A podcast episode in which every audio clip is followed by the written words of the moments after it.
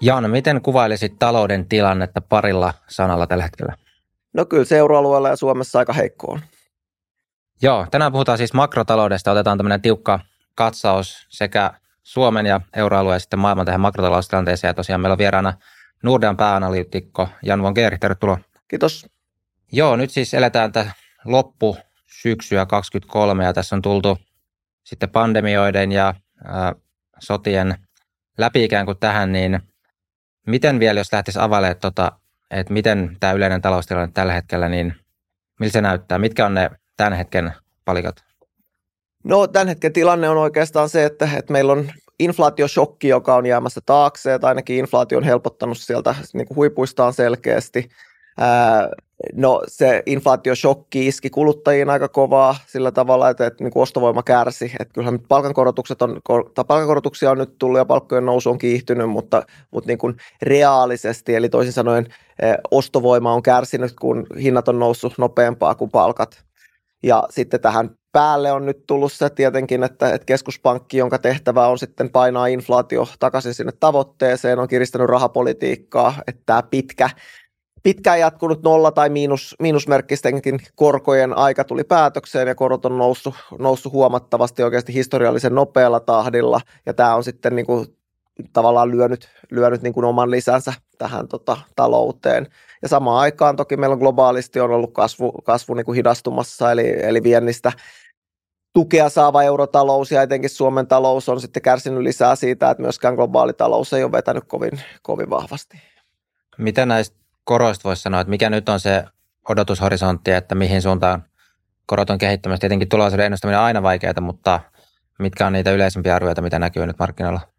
No kyllä se perusajatus on se, että, että niin kuin korkojen nousu olisi tullut päätökseen. Et, et toki niin kuin pitkissä koroissa jotain heiluntaa tapahtuu, mutta jos ajatellaan EKPn ohjauskorkoa tai lyhy, lyhyempiä Euribor-korkoja, niin, niin se perusnäkymä on, että, että niin kuin huiput on tullut vastaan – EKP ei enää korkoja nosta ja seuraava liike tulee olemaan sitten alaspäin. Että sitten se oikeastaan se markkinoilla arvuutellaan sitä aikataulua tällä hetkellä, että et, et oikeastaan hinnoista on hävinnyt kaikki odotukset siitä, että korot enää nousis lyhyelläkään aikavälillä ja arvuutellaan oikeastaan sitä, että millä aikataululla sitten korot lähtis laskemaan.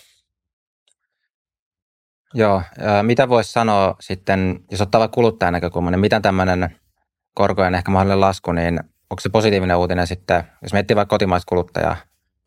Kyllä se siihen on posi- positiivinen uutinen, että, että niin kuin lyhyellä aikavälillähän korot kurit, korkeammat korot kurittaa ja matalammat korot sitten auttaa. Et toki niin kuin keskuspankin kannalta niin, niin heidän argumenttia ja tavallaan mandaattiinsa kuuluu se ajatus, että hintavakaus on se, mikä ta, niin kuin tarjoaa ne parhaat mahdolliset edellytykset talouskasvulle pidemmällä aikavälillä. Mutta lyhyellä aikavälillä, jotta siihen hintavakauteen tota, päästään, niin pitää tehdä toimia, joilla sitten voi olla haitallisiakin vaikutuksia talouteen. Ja etenkin Suomessa, missä vaihtuva korkoiset asuntolainat dominoi sitä markkinaa, niin tämä korkojen nousu on tuntunut huomattavasti kulutusnäkymissä ja jos korot lähtisivät tästä laskuun, niin vastaavasti sitten voisi ajatella, että sieltä tulee, tulee niin tukea kuluttajalle. Kvarn X on kryptosijoittamisen ja treidaamisen selkokielinen, luotettava ja kotimainen kumppani. Kvarnin avulla voit ostaa ja myydä kryptovaluuttoja Suomen laimasta valikoimasta osoitteessa kvarnx.com. Käytä rekisteröitymisessä koodia puheenaihe, niin ensimmäisen kuukauden kaupankäyntikulut ovat vain 0,4 prosenttia. Eli käytä koodia puheenaihe, niin ensimmäisen kuukauden kaupankäyntikulut ovat vain 0,4 prosenttia. Koodia voi käyttää rekisteröitymiseen useamman kerran, eli koodia puheenaihe kannattaa jakaa myös kavereille. Muista, että sijoittamiseen liittyy aina riskejä, joten sijoituspäätökset kannattaa tehdä harkiten. Joo, nyt tosiaan inflaatio on ollut siinä sen tavoitteen päälle, joka taitaa olla edelleen se 2 prosenttia se pitkän aikavälin, niin uskotko, että se, tai tulee käymään niin, että se saadaan siihen 2 prosenttia? Tosiaan tosi pitkä oltiin sen alle ja nyt sitten meni se nopea nousu, kuten kuvasit, niin ää, miten, vai uskotko että jatkoskin tulee olla heiluntaliikettä vai onko se niinku realistista tavallaan, että me päästä siihen aika tasaiseen inflaatioon, mikä sitten on se toive? No ei se ole realistista, että me päästäisiin tasaiseen inflaatioon, että, että aina tulee olemaan suhdannevaihteluja ja sen mukaan myös inflaatio heiluu. Että, että niin kuin toi oli oikeastaan poikkeuksellinen ajanjakso, joka meillä oli ennen pandemiaa, että inflaatio oli niinkin matala ja oikeastaan heilu niinkin vähän, niinkin pitkän aikaa. Että niin kuin todennäköisyys sille, että keskuspankki onnistuisi mitottamaan nämä rahapoliittiset toimensa niin hyvin, että inflaatio sieltä kaksinumeroisista luvuista tippuisi kahteen prosenttiin ja vakiintuisi sille tasolle, niin on kuitenkin aika pieni. Mutta kyllä mä siihen uskon, että, että niin kun keskuspankki tekee sen tarvittavan toimen, että tähän hintavakaustavoitteeseen päästään, mutta se, se niin kuin, että, että päädyttiinkö sitten kiristämään vähän, vähän niin kuin liikaa, että sitten loppujen lopuksi, kun saadaan se inflaatio sinne lähelle tavoitetta, niin meneekö se saman tien sitten siitä ali vai jääkö se vähän sen tavoitteen päälle ja sitten tavallaan tukee sitä, että ehkä korkoja ei voidakaan laskea kovin nopeassa aikataulussa tai kirjeen rahapolitiikan pitää, pitää niin kuin jatkuu, niin nämä on mun mielestä todennäköisempiä skenaarioita, että ei, ei, siihen mä en jaksa uskoa, että, että inflaatio kiltisti saataisiin siihen kakkoseen ja sitten se pysyisi siinä lähellä kakkosta niin kuin pidemmän aikaa, että kyllä heiluntaa varmasti nähdään jatkossakin. Joo, tein tuossa yhden haastattelun hiljattain, missä oli Bitcoin aiheena ja sitten siinä tuli vähän myös tätä rahapolitiikkaa ruodittua läpi, ehkä semmoisen Bitcoin-kehikon läpi, niin äh, tavallaan se heille tai ihmisille, jotka on ikään kuin toivoo ja uskoo, että Bitcoinista voisi tulla jonkinnäköinen maailmanvaluutta tai jonkinnäköinen keskuspankkivaluutta siellä niin taustalla, mihin ehkä sitten sidottaisiin muuta valuuttaa tai vastaavaa, niin siis perusargumentti tuntuu olevan, että tämä inflaatio ei ole oikeastaan mikään välttämätön asia, koska Bitcoinissa on nimenomaan se kiinteä, kiinteä se määrä, eli sitä määrä, ikään kuin valuutan määrää ei tule lisää kuin vain tietyillä ehdoilla, joka etukäteen tiedetään, eli poikkeaa siinä rajuisesti tästä nykyisestä, missä taas sitten rahan määrä vaihtelee, niin onko, tuosta voisi kysyä, että se 2 prosentin inflaatiotavoite, niin mikä sen perustelu oikeastaan on, että onko se vaan vedetty ikään kuin keksitty vai onko siihen ihan joku syvempikin ekonometrinen peruste, että miksi juuri tämmöinen 2 prosentin tavoite on valittu, että se olisi hyvä, että onko se, niin, onko siihen tämmöistä kunnon perustetta? No kyllä siihen on ihan, ihan tutkitut ja kunnon perusteet, mutta se, että se on täs, miksi se on juuri täsmälleen 2 prosenttia, niin vaikea, vaikea sitä asiaa tai niin kuin näitä tekijöitä on tutkia sillä tarkkuudella, että voitaisiin sanoa, että, että kakkonen on merkittävästi parempi kuin yksi ja puoli tai kaksi ja puoli tai, tai vaikka kolmonenkin, mutta että, että tuohon numeroon ne useat, useimmat tutkimukset on niin kuin konvergoitunut. Et se ajatus on tavallaan se, että, että taloudessa tarvitaan tiettyä niin kuin vakautta – mietitään, että yritykset, kotitaloudet suunnittelee tulevaisuutta, niin se on se, niin kuin, että jotta voidaan niin kuin järkevästi suunnitella, voidaan investoida sinne tulouks, tulo, tulevaisuuteen, niin vaatii tiettyä niin kuin ennustettavuutta siitä, että mitä, mitä on niin kuin luvassa. Ja sitten tavallaan, jos siihen tämän niin kuin volyymien ja talouden kasvun niin kuin, epävarmuuden lisäksi tulisi se hintaepävarmuus mukaan, niin se olisi vielä vaikeampaa se, se tota, tavallaan suunnitelmallisuus. Ja sitten historia kertoo meille myös, että jos meillä ollaan tilanteessa, missä hinnat laskee tai hinnat nousee, niin odotusten kautta tämmöiset kierteet voi vahvistaa itseään niin, että jos päästetään se inflaatio esimerkiksi huomattavasti korkeammaksi, niin on vaikeampi pitää se siinä, niin kuin, että jos ajatellaan, että tavoiteltaisiin vaikka 10 prosentin inflaatiota, niin voisi, joku voisi väittää, että no eihän se ole yhtään pahempi, jos me tiedetään, että se on 10, mutta se on riittävän korkea siihen, että se heilunta todennäköisesti kasvaisi ja se heikentäisi tätä niin kuin näkyvyyttä huomattavasti. Ja sitten tosiaan tiedetään, että historiasta, että tämmöinen korkea inflaatio johtaa odotuksiin siihen, että ehkä se on jatkossa vielä korkeampi ja sitten tämä muodostuu tämmöinen kierre, jossa niin kuin tavallaan palkat ja hinnat nousee kilpaa ja kohta se inflaatio onkin jossain hyper, hyperlukemissa. No hintojen laskua ei pidetä myöskään hyvänä asiana, että se taas johtaa sitten tällaisiin niin kuin odotuksiin, että okei, että, että jos rahan arvo koko ajan kasvaa, niin silloinhan ei kannata investoida, ei kannata kuluttaa, että, että, että tota, rohmutaan vaan, pidetään vaan rahaa, rahaa täällä, niin, niin tavallaan sen arvo kasvaa kasvaa koko ajan ja, ja tästäkin voi tulla sitten semmoinen toisen suuntainen kierre, joka sitten vauhdittaa sitä deflaatiota sitä kautta, että, että niin kuin taloudessa jarrut menee pohjaan, koska ei, ei, ei olekaan kannusteita kuluttaa tai, tai niin kuin, investoida siihen, siihen tulevaisuuteen ja tästä voi tulla sitten taas sinne deflaatiokierre, joka sitten niin kuin pahenee. Ja nyt sitten, että minkä takia sitten se nolla ei olisi niin kuin paras, että eikö se olisi, olisi niin kuin kaikista tota, niin kuin tällainen paras, paras niin kuin kompromissi, että, että silloinhan suunnitelmallisuus olisi, olisi tosi niin kuin hyvä, että tiedetään, että ei ole mitään inflaatiota, että, että niin kuin hintataso pysyy ennallaan ja, ja kaikki niin kuin vaihtelut tulee sieltä niin kuin aktiviteetin puolelta. Niin tässä on haasteena se, että, että niin kuin, toisaalta pidetään, että tämmöinen pieni inflaatio on tämmöinen hyvä öljy pitämässä talouden pyörät pyörimässä, että vähän niin kuin kannustaa esimerkiksi kulutukseen, että, että on parempi niin kuin kuluttaa nyt, koska se rahanarvo pikkasen heikkenee, kun sitten niin kuin kuluttaa tyyliin huomenna. Tämä on niin kuin tämmöinen niin kuin pieni inflaatio nähdään, nähdään niin kuin hyvänä tämmöisenä kannusteena öljyämään talouden pyörien pyöriä. Toinen on se, että, että aina kun me mitataan inflaatiota, niin me ollaan yleensä vähän niin kuin jäljessä. Että jos mietitään, että, että niin kuin jos meillä vaikka kuluttajakori painotetaan, painotettiin sitten kerran vuodessa, kerran kahdessa vuodessa, mikä se onkaan, niin tavallaan kuluttajathan muuttaa käytöstään koko ajan.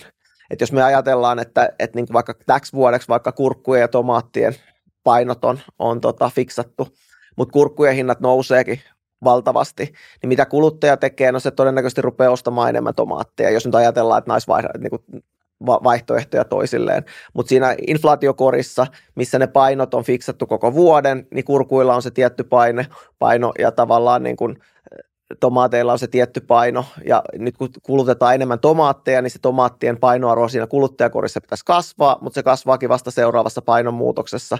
Eli tavallaan se kuluttajan kokema se todellinen inflaatio onkin pienempi kuin se mitattu inflaatio.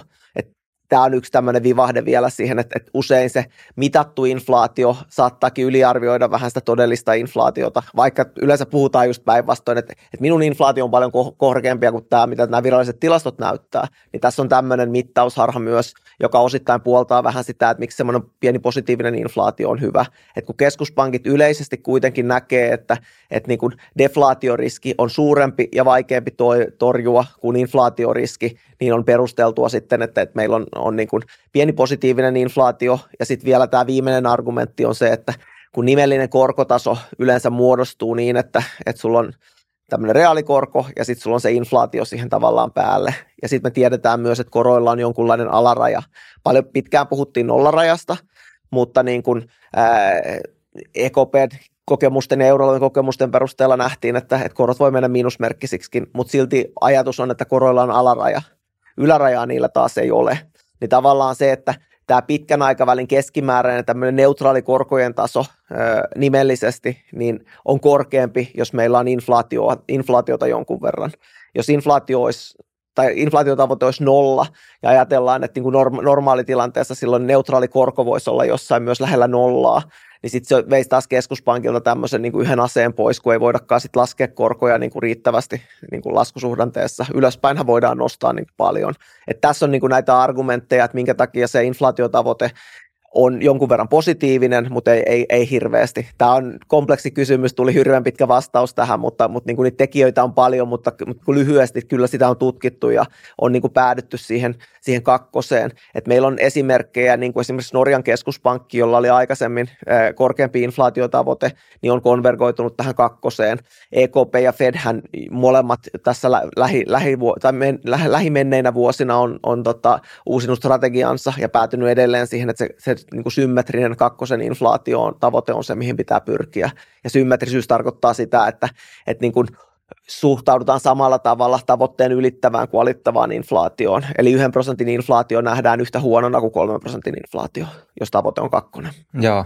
Onko sitten lähiaikojen todistusaineisto viitannut siihen, että rahan määrällä tai sillä valuutamäärällä, mitä on kierrossa rahan määrällä, olisi yhteyttä inflaation, koska tämä tuntuu olevan tosi vahva semmoinen – voisi sanoa kansalaiskeskustelussa niin kiertävä argumentti, kun puhutaan taloudesta niin sanotusti maalikojen kesken, että no kun sitä rahaa on, printataan niin paljon, niin sitten aha, sehän on niin väistämätöntä, että jossain vaiheessa tätä inflaatio nousee ja räjähtää käsi ja sitten nyt mitä kävi, niin sitä pidetään ikään kuin yhtenä todisteena, että no näinhän siinä kaikki tiesi, että jossain vaiheessa näin käy, kun rahaa tulee enää paljon lisää. Mutta miten se taloustiede näkee on?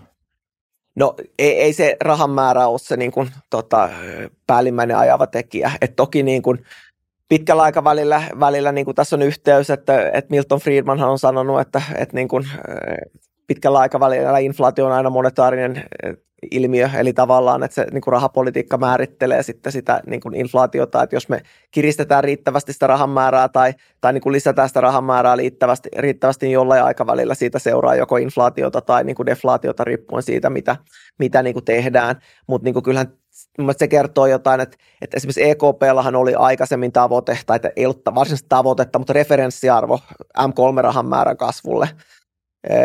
Silloin 70-80-luvuilla seurattiin rahan, keskuspankit seurasivat rahan määrää hyvin tarkasti. Fedhän on esimerkiksi lopettanut niin kuin näiden omien rahamäärätilastoidensa julk- julkistamisen kertoo vähän siitä, että miten he suhtautuu tavallaan siihen niin kuin ajavana, ajavana tekijänä. Että kyllähän näitä on nyt seurattu eri näitä rahamäärämittareita, etenkin kun niissä on nähty nyt ihan massiivisia muutoksia ää, finanssikriisin ja pandemian ää, aikoihin, mutta tavallaan se niin kuin yleinen keskustelu siitä rahan määrästä, niin mä luulen, että se menee vähän, perustuu niin kuin väärään tulkintaan siitä, että mitä oikeasti tapahtuu. Et, et niin kuin yleensä ajatellaan, että, että, että niin kuin tämä raha, rahan määrän lisääminen tai rahan painaminen, että ikään kuin se tarkoittaa sitä, että laitetaan painokoneet laulamaan ja sitten jaetaan tota, seteleitä ilmaiseksi tuolla kadulla tai niin kuin puhutaan tästä helikopteridropista, eli että, että, että niin kuin keskuspankki lentelee tuolla helikopterilla ja tiputtaa setelinippuja sieltä kuluttajille ja jotka sitten lähtee kuluttamaan iloisesti sitä, niin tämä olisi ihan varmasti inflatorista. Mutta se, miten nykyisessä rahoitusjärjestelmässä, mitä se rahan painaminen käytännössä tarkoittaa ja rahan määrän lisääminen, niin on ollut, ollut niin kuin pääosin sitä, että keskuspankki uudella rahalla ostaa vastapuoliltaan eli liikepankeilta valtion velkakirjoja ja tavallaan sitten hyvittää näiden pankkien, kesku, kaikilla niin kuin keskuspankki, keskuspankin vastapuolipankeilla on tili siellä keskuspankissa, niin sinne tilille ilmestyy sitten niin uutta rahaa, ja, ja sitten keskuspankki vastineeksi saa niitä valtionlainoja tai voi olla jotain muitakin velkakirjoja sieltä pankeilta. Eli ensinnäkään tätä rahaa ei luoda sillä tavalla niin kuin vastikkeetta, eli, eli tavallaan sinne keskuspankin taseeseen – ilmestyy toiselle puolelle niitä velkakirjoja, joita he omistaa, ja toiselle puolelle tulee sitten niinku velvoitepankkeja kohtaan. Ja pankki, joka myy sen velkakirjan, niin ei saa myöskään sitä rahaa käytännössä ilmaiseksi, vaan että he myy sen velkakirjan ja, ja niin kuin sama kuin myy sen markkinoille, niin nyt he myy sen keskuspankille. Mutta toki pankkijärjestelmässä näiden reservien, puhutaan reserveistä, reservien määrä kasvaa. Eli tavallaan näitä reservejä vastaan teoriassa niin kuin pankkijärjestelmällä olisi mahdollisuus antaa enemmän lainoja ulos taas niin kuin reaalitalouteen. Ja jos näin tapahtuu, niin että, että, niin kuin tämä, että, että lainan antaminen kasvaa merkittävästi, niin sitten voidaankin puhua, että tästä tulisikin niin kuin inflatorista. Puhutaan, että tämä keskuspankkiraha päätyisikin sitten niin kuin reaalitalouteen. Mutta itsessään tämä keskuspankin liike, se rahan määrän kasvattamiseksi siellä pankkijärjestelmässä ei, ei välttämättä lisää sen kierrossa olevan rahan määrää, mikä on reaalitaloudessa. Että se vaatii sen, sen niin kuin, tavallaan sen, että joku haluaa ottaa lainaa ja ympäristö, missä tätä tehdään, on tyypillisesti sellainen, että, että niin kuin kotitaloudet, yritykset ei halua ottaa lainaa ja keskuspankki osittain näillä tota, niin kuin, toimilla pyrkii, pyrkii estämään sen, sen niin kuin laajan rahan määrän supistumisen – ja, ja tavallaan niin kuin sitä kautta niin kuin estämään sen talouden suuremman romahduksen. Et jos tätä tehdään väärissä olosuhteissa, eli pidetään hyvin kevyttä rahapolitiikkaa, kasvatetaan rahan määrää silloin, kun talous on muutenkin ylikuumenemassa, niin silloin tämä on toki varmasti inflatorista ja, ja niin kuin virhe keskuspankilta, mutta tämä on myös osa heidän rahapolitiikkaa ja tavallaan se kvantitatiivinen tavoite rahan määrälle. Japanihan on tästä hyvä esimerkki, että hehän on niin kuin ollut, ollut niin kuin ainoa näistä isoista keskuspankeista, joilla on ollut tässä viime vuosikymmenellä oikeasti tavoite sille rahan määrälle, eli tämmöinen kvantitatiivinen tavoite, niin ei se johtanut inflaatioon Japanissa. Mm. Niin kuin täälläkin mä itse ajattelisin ainakin, että se suurempi vaikutus taloudelle ei tule siitä niin, että se keskuspankkireservien kasvusta, vaan oikeasti siitä, että näillä toimilla keskuspankki pystyy painamaan myös pitkien korkojen tasoa alaspäin pyrki, pysty näillä toimilla edesauttamaan sitä, että valuuttakurssi heikkeni. Pysty näillä toimilla signaloimaan sen, että todennäköisesti korot pysyy matalalla pidemmän aikaa. Mutta kyllähän me nähtiin euroalueellakin, missä, missä sitten painettiin sitä rahaa ihan tolkuttomasti käytännössä, lisättiin näitä reservien määrää, niin eihän näillä toimilla saatu inflaatiota liikkeelle. Se inflaatio saatiin pandemian aikana liikkeelle siinä vaiheessa, kun, kun tota, tähän tuli oikeastaan finanssipolitiikka mukaan – Yhdysvallat on tästä niin kuin mun mielestä paras esimerkki, mm. että et niin kuin siellä liittovaltio pystyy pitämään huolen siitä, että, että niin kuin se raha päätyy reaalitalouteen. Ja Yhdysvalloissahan tapahtui näin, ei nyt ihan yksi yhteen, mutta että, että, että tavallaan silloin kun keskuspankki ja, ja niin kuin valtio toimii yhdessä, niin silloin voidaan saada tämmöistä inflatorista rahan painamista.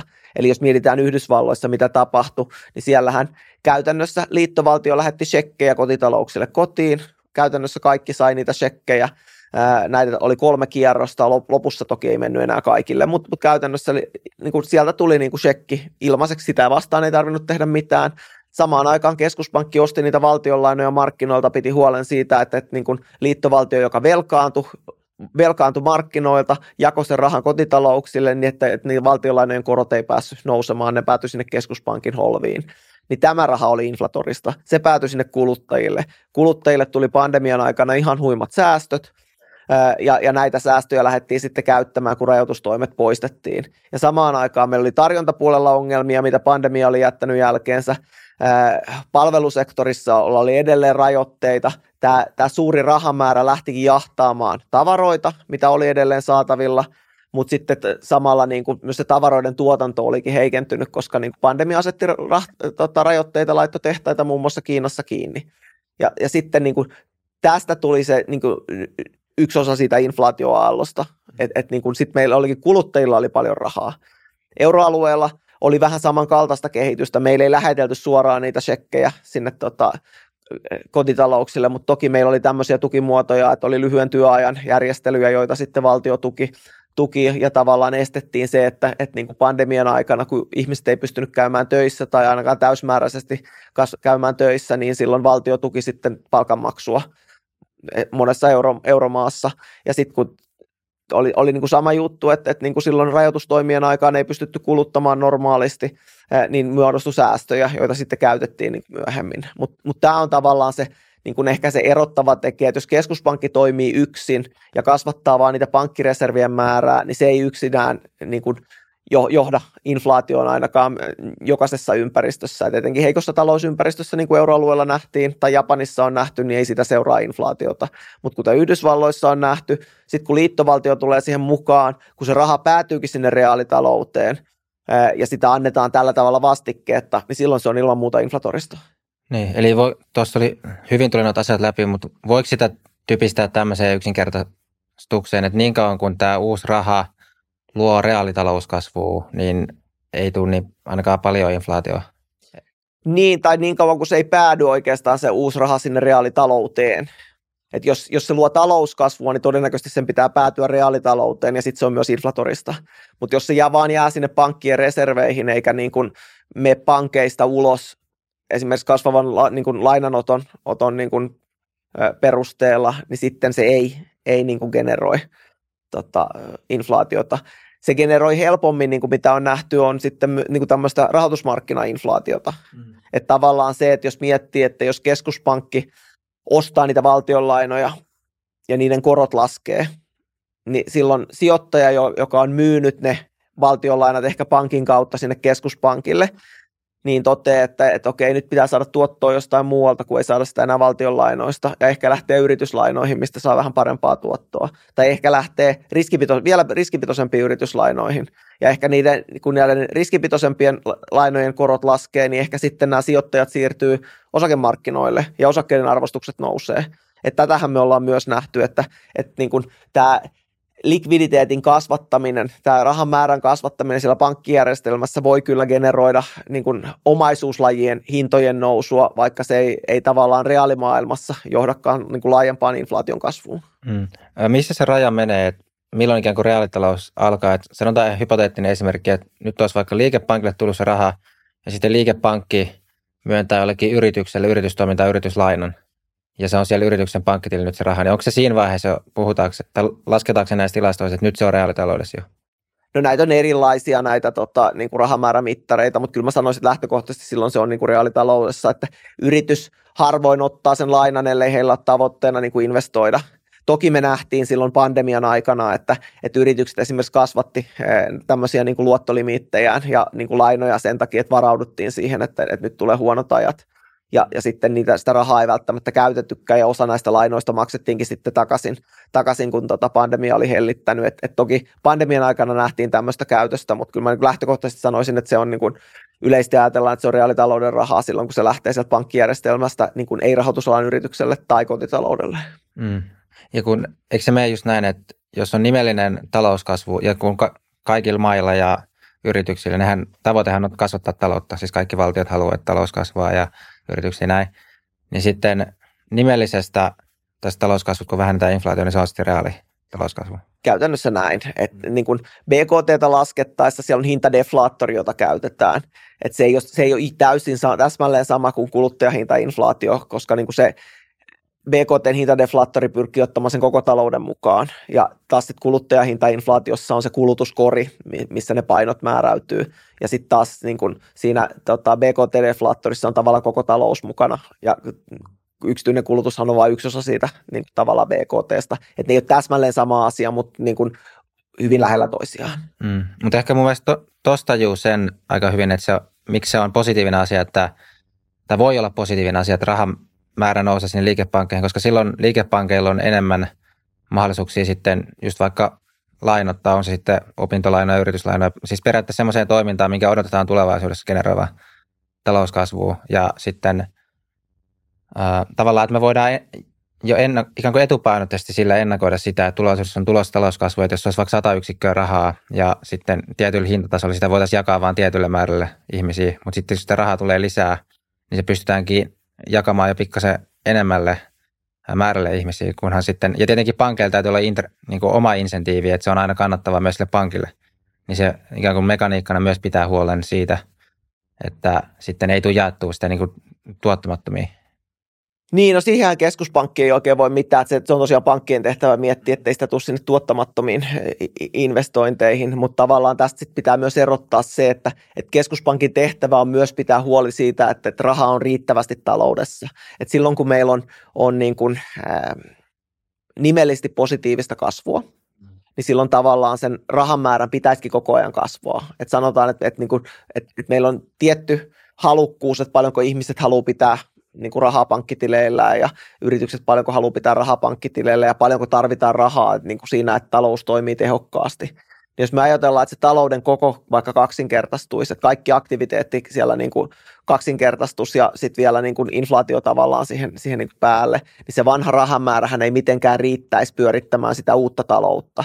Että tavallaan niin kauan kuin meillä on nimellisesti positiivista kasvua niin kuin trendinomaisesti, niin niin kauan voisi ajatella, että se, se niin kuin rahamäärän pitääkin kasvaa. Että tästä tulee myös se, se haaste, että, että jos meillä on nimellisesti positiivista kasvua ja meillä olisi fiksattu se rahamäärä, niin se, niin kuin se sama rahamäärä ei enää riittäisikään siihen tehokkaaseen rahan niin kuin talouden toimintaan. Ja sitten on tämä suhdanne luontoinen komponentti erikseen, missä keskuspankki sitten poikkeaa siitä pitkän aikavälin trendistä, niin kuin nyt on nähty näiden shokkien myötä, että niin kuin pumpataankin sitä rahaa sinne huomattavasti enemmän kuin mitä, mitä niin kuin normaalitilanteessa tarjotaan, jotta pidetään huoli siitä, että, että niin kuin varmasti niitä reservejä on siellä niin kuin riittävästi. Mutta jos me otetaan pois tästä tämä suhdannevaihtelukin, niin silloin jos ollaan siinä nimellisen kasvuympäristössä, niin silloinkin voisi ajatella, että, että se rahan määrän pitää koko ajan kasvaa, ei mitään tämmöisillä massiivisilla loikkauksilla, kun nyt, nyt niin kuin nähtiin vaikka pandemian aikana, mutta niin kuin siinä on hidas, hidas nousutrendi senkin, sen takia, että, että periaatteessa jos talouden koko kasvaa, niin sen, sen niin kuin talouden pyörittämiseen tarvitaan myös enemmän rahaa. Mm, kyllä, ja sitten nämä, oliko se vastikepankit nämä, jotka...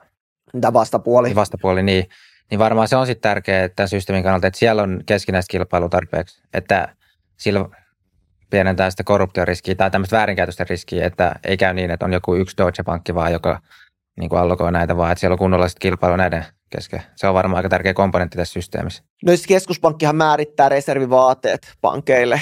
Niitä toki on tässä niin kuin säädelty, säädelty tota nyt nyt kuin mietitty, että, että niin kuin kasvatetaanko niitä jossain vaiheessa. Se ei ole mikään ensisijainen keino, mutta käytännössä keskuspankki sillä pitää huolen, että, että niin kuin pankeilla olisi sitten riittävästi reservejä siellä keskuspankissa, että ei voi, voida päätyä tilanteeseen, jossa niin kuin, niin kuin pankki lainaisi kaiken ulos, että ei, eikä olisi mitään niin kuin oikeasti vasti, vastinetta. Ja sitten niin kuin näillä reserveillä pankit käy sitten kauppaan myös toistensa kanssa. Se on nyt niin kuin vähemmän merkityksellistä, koska niitä reservejä on nyt niin paljon tämän rahamäärän kasvun myötä, mutta tuommoisessa niin kuin, en tiedä voiko puhua enää normaalitilanteesta, mutta että näitä kriisejä edeltävässä tilanteessahan niin kuin, pankkijärjestelmä oli pienessä likviditeettivajeessa, eli pankit joutuu oikeasti niin kuin käymään kauppaa näillä reserveillä, jotta heillä olisi, olisi niin kuin riittävästi niitä, niitä tota, täyttääkseen oman sen niin kuin reservivaateensa, ja tällä, tällä niin kuin pyrittiin sitten myös varmistamaan sitä, että se niin kuin markkina toimii tehokkaasti ja että sitä siellä on niin myös kilpailua. Mutta jos miettii, että yksi skenaario, missä voitaisiin ikään kuin mennä tosi pahasti metsään, olisi se, että näitä reservivaateet nostaankin liian paljon, jolloin tosi harva pankki täyttää niitä, sitten tulee nimenomaan ei ole enää kunnollista kilpailua, vaan tulee joku tämmöinen oligopoli, että siellä on vain muutama pankki ja sitten aina, aina mitä periaatteessa harvemmassa se valta on, niin sitä isompi riski on, että sitä käytetään väärin ja tehottomasti.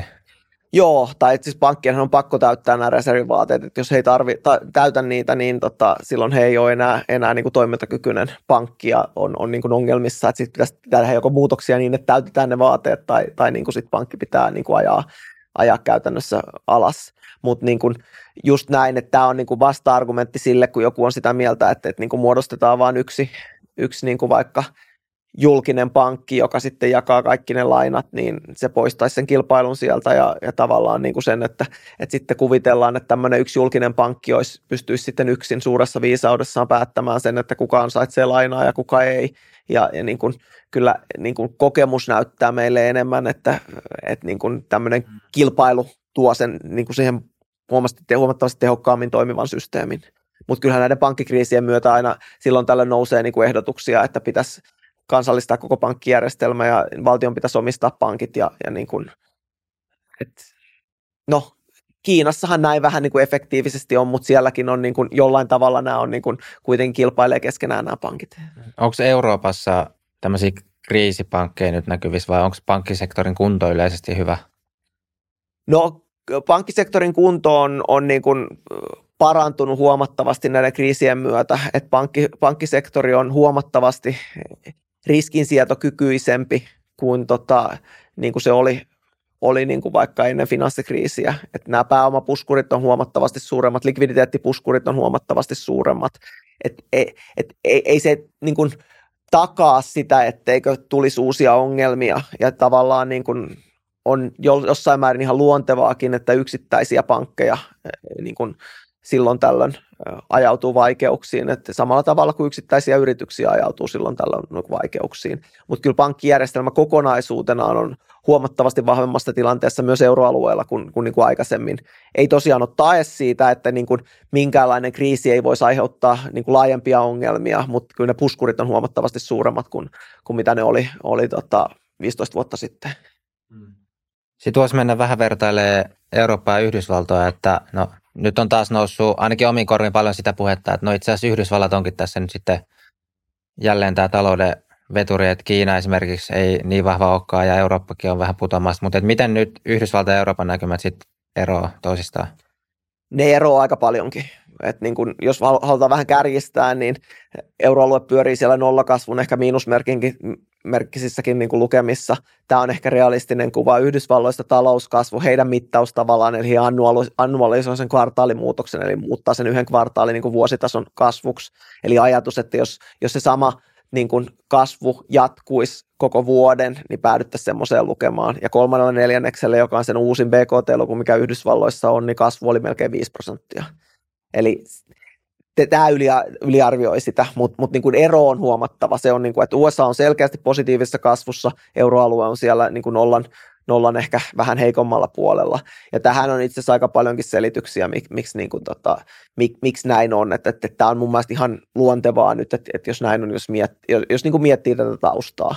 Että jos lähdetään käymään näitä tekijöitä sitten niin kuin läpi, niin tuossa vähän aikaisemmin puhuttiin siitä Yhdysvaltojen tavallaan liittovaltion avokätisestä elvytyksestä pandemian aikana, joka loi sitten huimat ylimääräiset säästöt, eli kun puhuu ylimääräisistä säästöistä, niin tavallaan säästöilläkin on tietty trendi pitkällä aikavälillä, niin jos verrataan siihen trendiin, niin yhdysvaltalaisille kotitalouksille jäi pandemian myötä hirveät säästöt.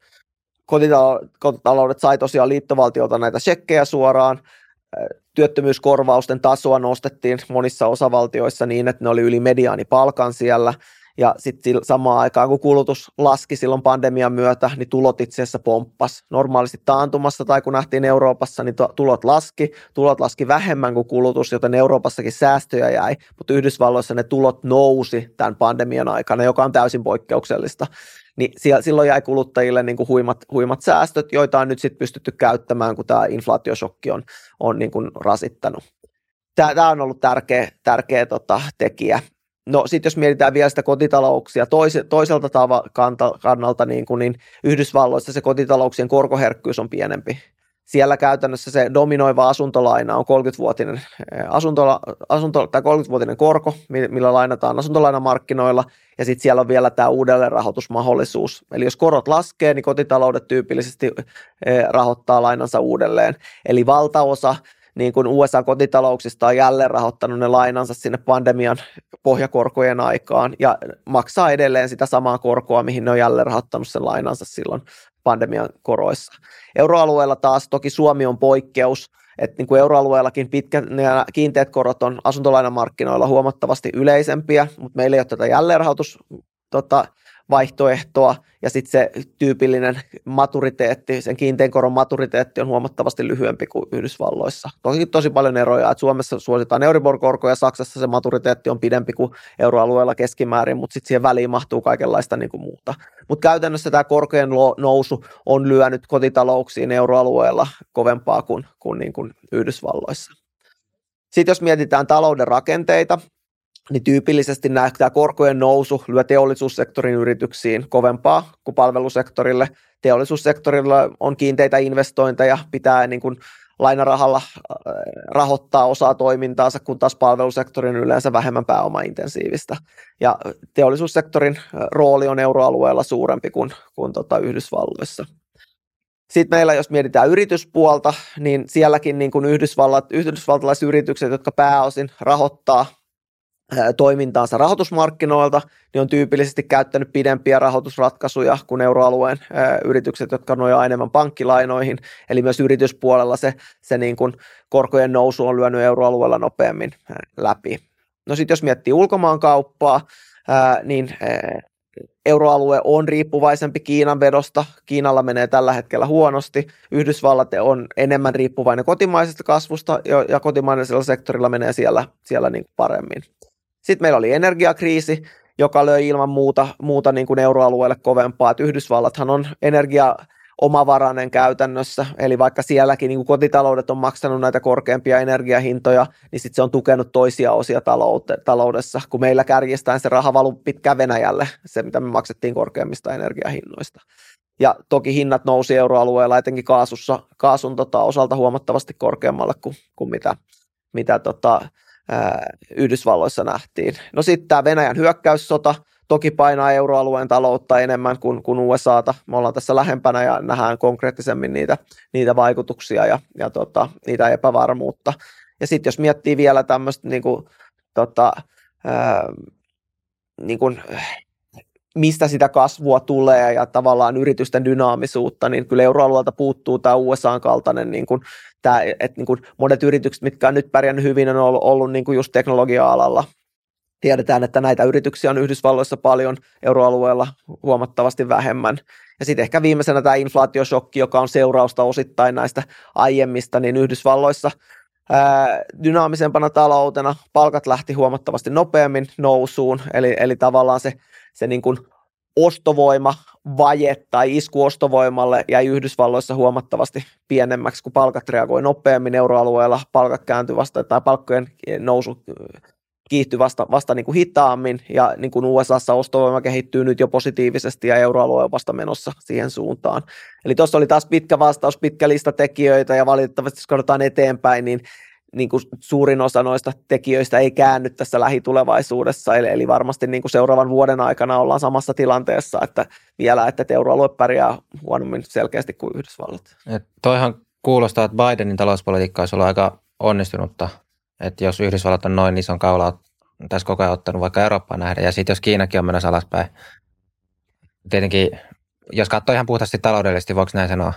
No sanotaan, että siinä on ollut vähän onneakin mukana, että, että niin kuin Yhdysvaltaiset kotitaloudet on kestänyt tämän inflaatiosokin paremmin kuin euroalueella, koska heillä oli siihen niin kuin enemmän näitä säästöjä, mutta sitten toisaalta tämä inflaatiosokki osittain selittyy nimenomaan niistä niin kuin ylimääräistä säästöistä, että, että kyllä silloin oli aika paljon kritiikkiä, kun Biden näitä viimeisiä tukipaketteja teki pandemian takia, että, että, että, että niin kuin tämä, tämä tota, ajoitus oli pielessä, että, että niin kuin siinä mielessä – USA-talous on osittain paremmin suojattu myös sen takia, että, että, että, että tavallaan nämä on myös, voidaan myös syyttävää sormea osoittaa sinne Bideniin siinä mielessä, että, että niin kuin, ehkä ne ei olisi ollut tarpeellisia enää ne viimeiset, viimeiset niin kuin tukipaketit. Mutta toki sitten jos mietitään tätä viimeistä Inflation Reduction Act-pakettia, joka ei, ei todellakaan ole mikään inflaatiota laskeva nimestään niin kuin huolimatta, niin kyllä se on saanut aikaan niin kuin vihreitä investointeja ja, ja niin kuin aktiviteettia Yhdysvalloissa, mikä osoittaa, osoittaa myös niin kuin tota, tai on, on tukenut taloutta.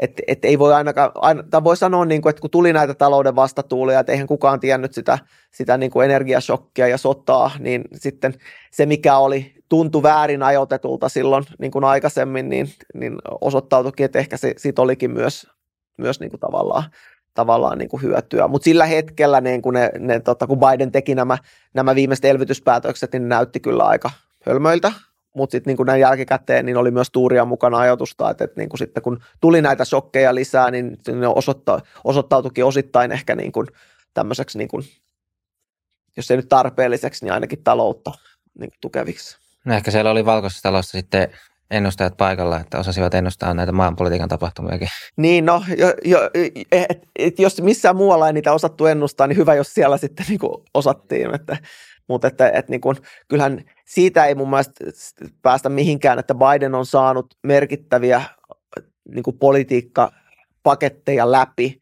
Että, niin kuin, että jos joku sanoo, että hän ei ole saanut mitään aikaiseksi, niin hän on kyllä saanut niin kuin merkittäviä askeleita. Että siitä voi sitten niin kuin käydä lisää keskustelua tosiaan, että, että oliko nämä kaikki tarpeellisia tai niin kuin hyviä, mutta että, että niin kuin se, että hän ei olisi saanut mitään aikaa, niin se, se ei pidä paikkansa.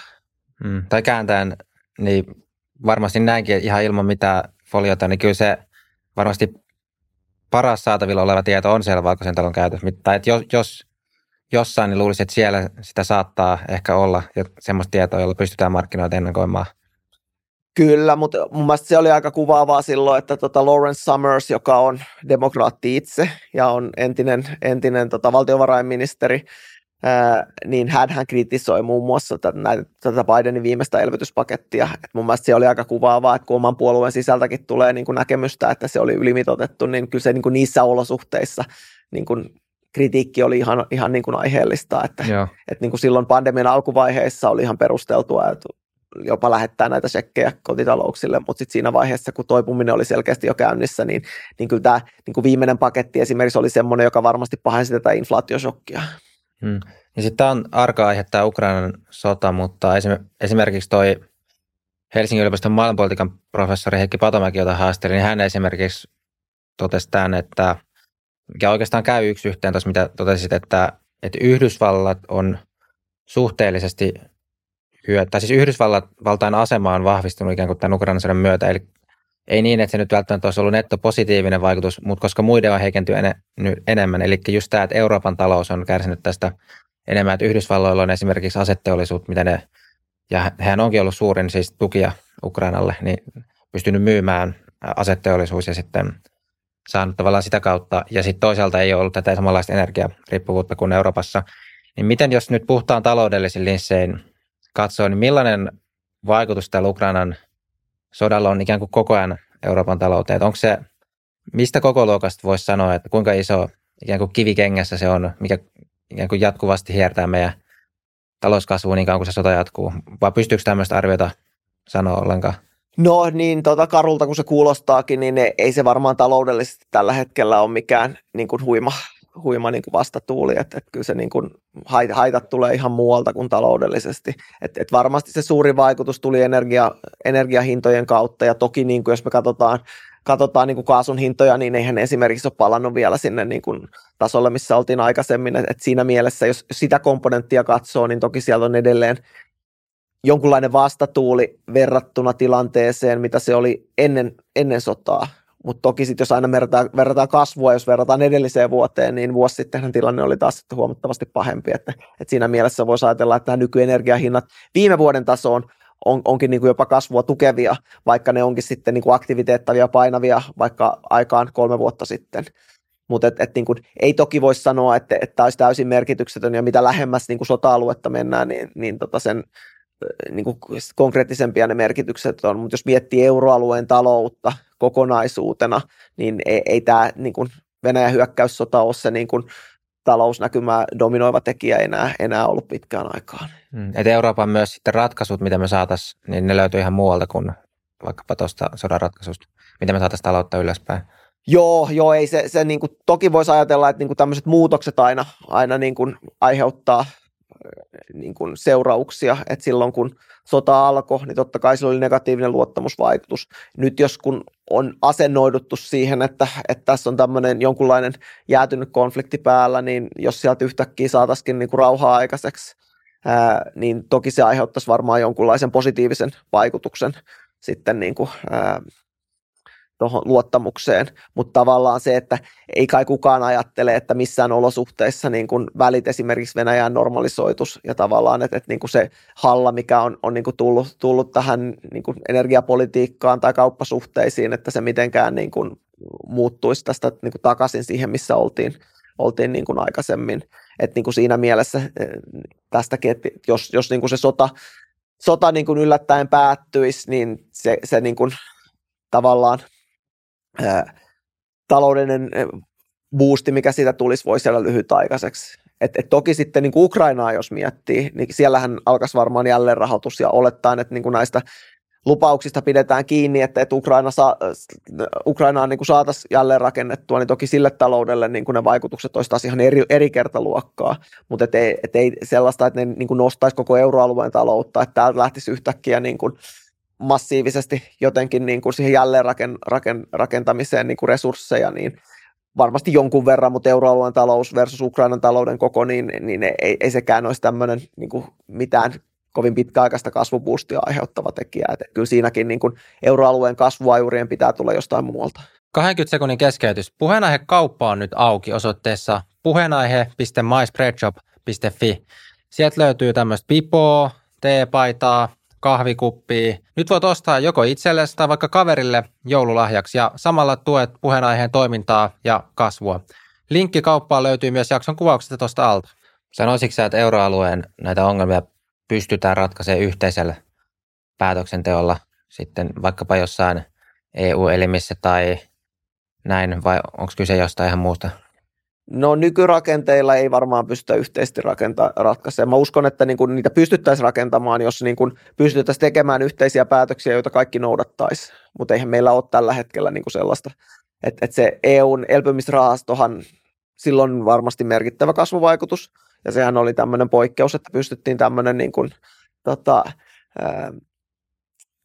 yhdessä sopimaan, mutta jos ajatellaan, että yhteisillä päätöksillä sovittaisiin, että, että Ranska muuttaa talouden rakenteita tuolla tavalla ja Italia tuolla tavalla ja Saksa tällä tavalla ja sillä tavalla saadaan niin kuin toimiva, e, toimivampi euroalueen talous, niin jos näin pystyttäisiin tekemään, niin uskon kyllä, että, sillä saataisiin positiivista kasvuvaikutusta aikaa, mutta niin kuin nykyrakenteilla mä en usko, että semmoista päätöstä pystyttäisiin tekemään. Mm, ja tässä ehkä mun mielestä sit päästään siihen, palaten vähän siihen, mitä puhuttiin alkupuolella jaksoa, se rahapolitiikan merkitys ja keskuspankin merkitys, että et, et mitä jos ikään kuin tämän nyörit kiristyisi huomattavasti täältä keskuspankin suunnalta, ja koska ei pystytä sopimaan, niin pakotettaisiin sitten maat ajattelemaan ikään kuin sitä omaa pitkän välin, aikavälin etuaan, ja pakotettaisiin tekemään niitä kivuliaitakin muutoksia, niin tämä on ehkä se, sit, sit, minkä mä voin löytää argumentiksi taas sieltä toisesta suunnasta, että miksi vaikka tämmöinen löysä rahapolitiikka on ollut liian löysää, et, et koska ei ole nimenomaan pakotettu näitä eri maita tekemään niitä tarvittavia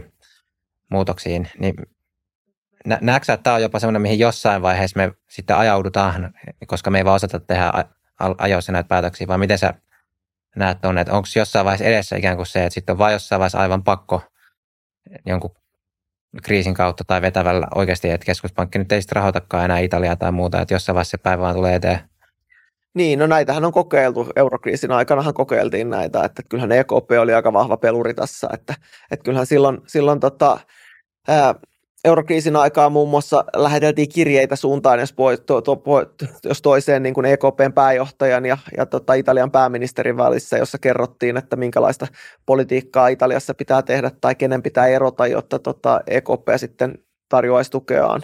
Mm. Ja kyllähän niin kuin sama, samalla tavalla niin kuin siellä – siellä niin kuin kerrotusti EKP uhkasi toisen maan kohdalla lopettaa sen pankkijärjestelmän rahoittamisen, jollei sitten pyydetä tämmöistä niin kuin tukiohjelmaa, joita nähtiin siellä. Et kyllä niin kuin EKP on, kokeil- on ollut myös tämmöinen, oli silloin eurokriisin aikaan tämmöinen peluri ja EKP oli troikkaa myös, että vaikka ei pitäisi olla niin kuin tämmöinen poliittinen instituutio, niin hän oli mukana siinä laatimassa ja seuraamassa, tarka- tarkkailemassa näitä niin kuin sopeutusohjelmia. Et meillä, on, meillä on kokemusta siitä, että, että mitä, mihin tämä voi johtaa. Nyt sitten se, sen jälkeen on, on tota, toimittu vähän toisella tavalla, että et toki niin kun on, on eri asia ää, tota, tukea tämmöisellä julkisella tukipakettiratkaisulla pienempää maata kuin esimerkiksi Italian kokoista maata. Et se Italia pitäisi hoitaa joka tapauksessa eri tavalla, ja EKP on lähtenyt nyt hoitamaan sitä eri tavalla. Että kyllähän se tämä heidän TPI-instrumentti, sitähän tuolla, tuolla niin kuin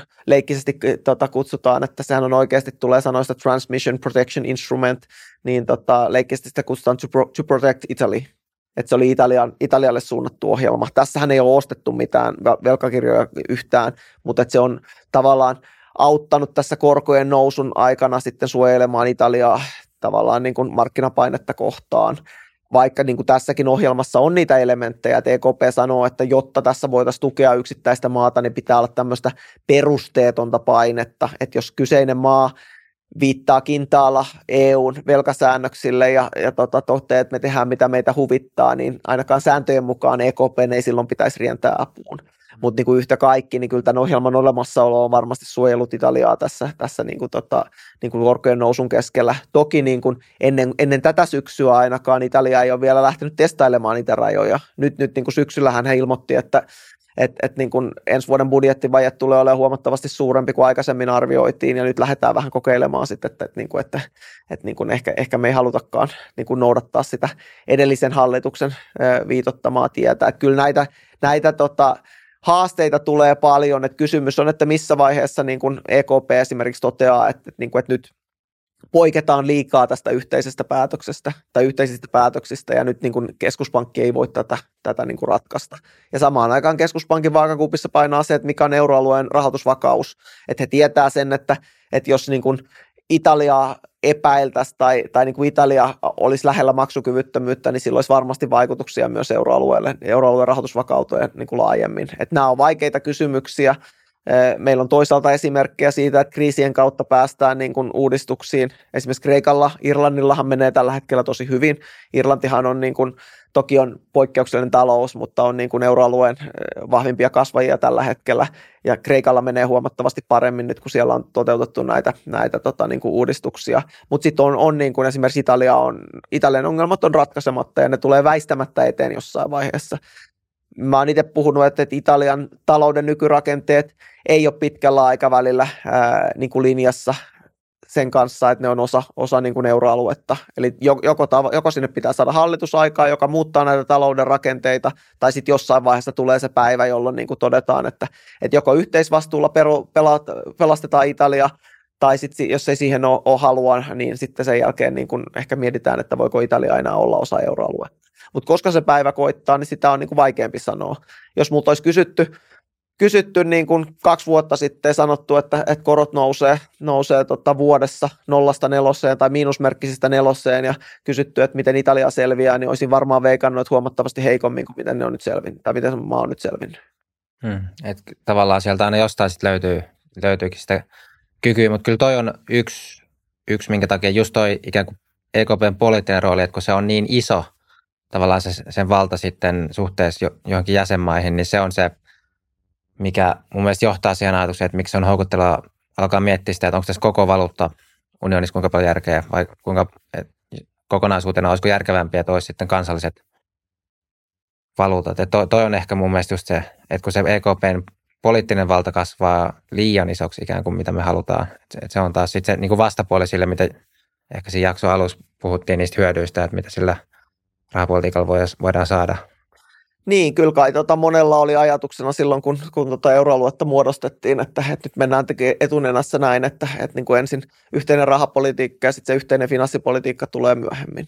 Mm. Mutta on, onhan sitä kohtaan toki mennyt, että, että vaikka niin kun jäsenmaat tekee paljon päätöksiä, niin jos mietitään tässä, niin velkakriisin aikana tuli useampi tämmöinen niin kuin euroalueen laajainen instrumentti, tuli tämä tilapainen tota, vakausväline ja sitten tuli Euroopan vakausmekanismi, joka on, on, on tämä pysyvä, pysyvä ratkaisu ja sitten pankkiunionin myötä on tullut näitä kriisiratkaisulainsäädäntöä ja, ja sitten tuli pandemian myötä tuli tämä tota, elpymisrahasto Next Generation EU, EU englanniksi tai viralliselta nimeltään ja kyllähän se tulee olemaan pitkään tässä ja sitä tai EUn velkakirjojahan meinataan käyttää ainakin Ukrainan jälleen rahoittamisen, rahoittamiseen.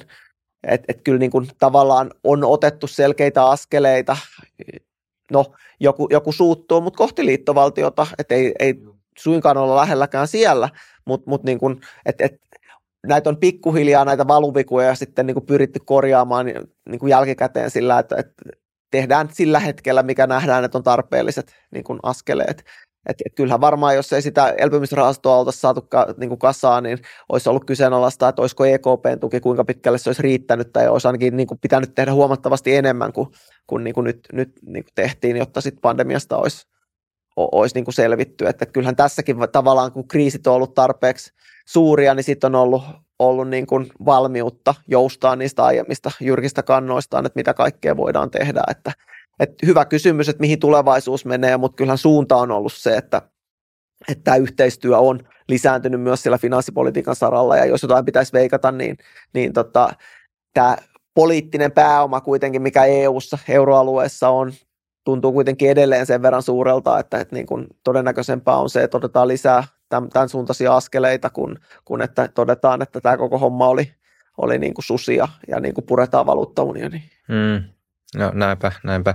Ja sitten jos vielä tuosta EU ja, tai Euroopan ja Yhdysvaltain vertailusta, niin se tulee mieleen sitten rahapolitiikan ulkopuolelta, niin siis, että kun Yhdysvallat on iso kotimarkkina-alue ja sitten tämmöisessä nykyisen kaltaisessa taloudessa, missä kaikessa digitaalisessa taloudessa niin asiat skaalautuu nopeasti ja helposti, niin sitten just se, että yhdysvallalaiset yritykset pääsee tavallaan, jos ne saa sen koko kotimarkkinankin, niin ne on ihan valtavan kokoisia yrityksiä, kun sitten taas, ja sitten sen jälkeen vaikka joku Yhdysvaltainen voi tulla ottaa yhden Euro- Euroopan maan helpommin kuin sitten, jos on joku suomalainen sama firma, joka on saanut Suomen, niin sen resursseilla sitten kun ne kilpailee jostain Tanskan markkinasta, niin, niin että tavallaan kun Euroopassa ei ole yhtenäistä työmarkkina-alueita eikä yhtenäistä niin kuin kotimarkkinayrityksille, niin nämä on varmaan sellaisia, jos vertaa Yhdysvaltoihin, niin sitten mitkä vaikuttaa yritysten tavallaan hitaampaa kasvua.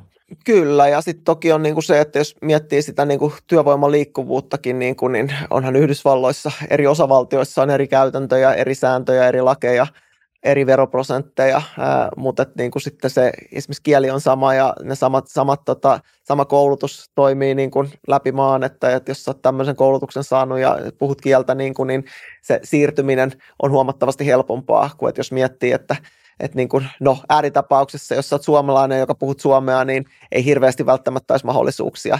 Ei, on, onneksi ei ole tässä tilanteessa, että suurimmalla osalla on kielitaitoa, mutta tavallaan, koska meillä ei kukaan oletakaan, että omalla kielellä pärjäisi. Mutta Yhdysvalloissa, niin kun sä osaat sen oman kielen, niin sä pärjäät sillä niin kuin käytännössä läpi maan. Toki siellä on eri kulttuureja ja, ja niin kuin Espanjan osaamisella on, on huomattava hyötyä ja niin kuin näin, mutta, mutta niin kuin näin, näin pääosin, jos miettii, miettii niin kuin euroaluetta. Ja sitten on toki se, että, että meillä on paljon niin kuin yhteisiä niin kuin EU-lainsäädäntöä, jonka pitäisi olla niin kuin suunnilleen samanlaista, mutta sitten meillä on paljon sitä kotimaista lainsäädäntöä, joka niin kuin, ihan siitä vaikka yrityksen perustamisesta lähtien, niin ne käytännöt voi, ja lait voi olla ihan, ihan niin kuin erilaiset. Ja yksi hyvä esimerkkihän on se, että, että niin kuin euroalueella tästä on puhuttu, että niin kuin Yhdysvallat, yhdysvaltalaiset yritykset rahoittaa itsensä pääosin rahoitusmarkkinoiden kautta euroalueella pankkien kautta. Niin tämähän on yksi ihan virallinen tavoite, että Euro- Eurooppa, EU-hun saataisiin niin kuin toimiva tämmöinen rahoitusmarkkinaunioni. Niin esimerkiksi siitä on ollut uskomattoman vaikea prosessi saada esimerkiksi eri maiden konkurssilainsäädäntöjä yhdenmukaistettua, koska se on poliittisesti niin hankalaa. Ja siis tätä ei ole saatu vieläkään niin kuin tehtyä. Mutta kertoo hyvän esim- esimerkin tavallaan siitä, että tämä on vaikeaa. Ja sitten nimenomaan tuosta, että jos miettisi, että meillä olisi yhtenäinen markkina-alue, niin kyllä se vaatisi sitten jossain määrin niin kuin yhtenäiset käytännöt ja lait ja, ja niin kuin määräykset. Ja sitä ei ole. Ja puhutaan paljon, että meillä on toimivat sisämarkkinat, niin kyllä kai ne kohtalaisen hyvin tavaroiden osalta toimiikin, mutta palveluiden osalta ei. E, eikä niin kuin varmaan työvoiman liikkuvuuden osalta vielä, vielä niin, kuin, niin, niin, kuin niin kovin hyvin. Että kyllä niin kuin tekemistä on vielä aika paljon, jos haluttaisiin semmoinen oikeasti yhtenäinen sisämarkkina, joka pystyisi olemaan, toimimaan samalla tavalla kuin Yhdysvaltojen sisämarkkina. Mm, näinpä. Ja toi on mielenkiintoista just, koska noi ei tule muut, muuttuu oikeastaan kovinkaan no, nopeasti. Tuommoiset asiat kuin kielet ja muut, ne muut, muuttuu niin aika hitaasti, mutta sitten taas digitaaliset asiathan skaalaa äärettömän nopeasti. Just se, että tavallaan sieltä Yhdysvaltain markkinoilta sit pääsee kyllä, sit jos sä oot saanut siellä sen kuntoon, niin toki tulee tekoälykääntämiset ja muuten tiedä niiden vaikutukset ja varmaan monikaan, että miten ne se talouteen vaikuttaa, mutta joo, kyllä tuossa ehkä haast, mulla tulee tästä vähän niin haastavakin nähdä, että miten se euroalueen joku menestysresepti tehtäisiin, että kun poliittiset päätökset yhteistyö on niin vaikeita ja sitten ikään kuin olosuhteet täällä työvoima on kalliimpaa kuin sitten taas kehittyvissä maissa ja monella tapaa niin haastavaa. Niin, no kuinka monella tota, niin kuin kansallisella poliitikolla olisi pokkaa mennä niin kuin omien äänestäjien eteen ja sanoa, että, tota, että, niin kuin, että, että yrittäkää ymmärtää, että me tehtiin tämä päätös, koska tämä on, tämä on koko EUn kannalta hu- hyväksi. Tämä on niin kuin meidän maan kannalta tämä on vähän huono juttu, mutta, tota, mutta tämä on koko EUn talouden hyväksi, joten tämä on niin kuin meidän kannattaa tehdä tämä. Niin kuin, ei, ei tuommoista varmaan, varmaan kovin montaa tämmöistä poliitikkoa niin kuin löydy. Tai sitten ne sanoo, että, että, niin kuin, että voihan olla, että, että pitkällä aikavälillä tämä on myös meidän taloudelle hyvä, mutta nyt lyhyellä aikavälillä me kärsitään tästä. Niin me, paikka menee seuraavissa vaaleissa, niin, niin tota, se, niin kuin, se on varmaan yksi tämmöinen tavallaan niin kuin haaste, että pääsisi pääsis siihen, että, että niin kuin, tai sitten toista niin kuin kääntäen voisi olla, että, että niin kuin pitäisi sit luopua siitä, niin kuin, että, että kyllähän niin kuin siihen EU-päätöksentekoon kuuluu, että, että niin kuin nekin asiat, missä päätökset tehdään määräenemmistöllä, niin aika, aika pienemmällä vähe, pienellä vähemmistöllä pystytään blokkaamaan ne, niin kuin niin, että, että muutettaisiin sitä EUn päätöksentekoa niin, että, että niin keskitettäisiin se valta jonnekin, jossa sitten pystyttäisiin tekemään niin kuin kaikkia maita sitovat päätökset, niin ei siihenkään ole oikein mahdollisuutta nykyisellä päätöksentekokehikolla, koska sitten niin kuin kuka, kuka pieni maa haluaa sitten luopua siitä omasta veto-oikeudestaan vaikka. Mm, näinpä. Joo, se on tosi vaikea, kun se kansallinen etu on sitten taas, tai ikään kuin EU-sakin poliitikot ovat edustamassa sitä omaa kansansa. Ja tietenkin nyt kun mä näin sanon, niin uskallan väittää, että lähes kaikki kuuntelijat on sillä, että totta kai näin sen pitääkin olla. Että kansaahan siellä edustetaan. Mutta sitten se johtaa just siihen, että ne päätökset eivät ole kokonaisuuden kannalta kaikista tehokkaimpia. Tuossa oli Suomen Pankin blogi tuosta alkusyksyltä, ja siinä oli ennustettu, että tai koottu yhteen heidän ennusteista, että siinä oli just, että ostovoima ensi vuonna olisi kasvamassa suomalaisilla. Se oli parin kuukauden takaa, niin sitten, ja tähän voisi vähän sitten kanssa ottaa nyt mukaan niitä hallituksen toimia, että mitä hallitus tekee, niin miten, miten näet nyt sitten ensi vuoden ostovoiman kannalta, että suomalaisilla, ja onko hallituksen toimet sellaisia, mitkä vahvistaa ostovoimaa vai heikentää? No kyllähän tota, niin kuin me, meidän näkymä on kanssa ihan sama, että, että, niin kuin, että pikkuhiljaa se ostovoima kääntyy, kääntyy niin kuin nousuun, että, että niin kuin toiseksi niin inflaatio on laskenut vielä Suomessa vähän nopeampaa tahtia kuin, kuin, tota, ää, kuin tota euroalueella keskimäärin. Hallituksen toimet, niin kuin mielenkiintoista nähdä, mitä kaikkea toteutuu ja tarvitaanko lisäpäätöksiä ja tuleeko esimerkiksi verotus jossain vaiheessa tähän palettiin mukaan, että, että kyllähän nyt, nyt tuntuu, että niin kuin on valmiutta tehdä lisää ja, ja nyt kun tulee taas seuraava ennustekierros, niin jos luvut menee alaspäin, niin sitten vähän niin kuin, että tavoitteisiin päästään, niin pitäisikin tehdä, tehdä niin kuin, ää, niin kuin lisää. Ää, siihen nähden, mitä tässä, millaisia shokkeja tähän niin kuin ostovoimaan on tullut, niin, kuin niin isossa kuvassa varmaan ne, se, niin kuin se muutokset inflaatiossa ja palkoissa ja niiden suhteessa ajaa enemmän sitä ostovoimaa kuin hallituksen toimet. Mutta kyllähän sieltä niin kuin tulee vaikutusta, joka sitten poikkeaa vähän riippuen mihin ryhmään, ryhmään niin kuin kuuluu, että, että niin kuin, ni, niitä toimia, mutta eihän niin kuin, sanoisin näin, että ne, ne niin kuin on koko luokaltaan tässä ympäristössä lähtökohtaisesti pienempiä, ainakin niin kuin makromielessä, mielessä, kun tota, tää, tää niin kuin, nämä isot liikkeet, mitä on nähty inflaatiossa ja sitten niin kuin palkkojen nousuvauhdissa.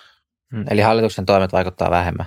Kun... Kokonaisuutena. Sitten on toki, niin kuin, me voidaan löytää ihmisryhmiä, joihin ne vaikuttaa sitten niin kuin enemmän, mutta jos mietitään niin kuin talouden kasvua ja sitä koko niin kuin suurta massaa, niin ne vaikuttaa vähemmän kuin, kuin tämä tota, inflaatio ja palkkakuva.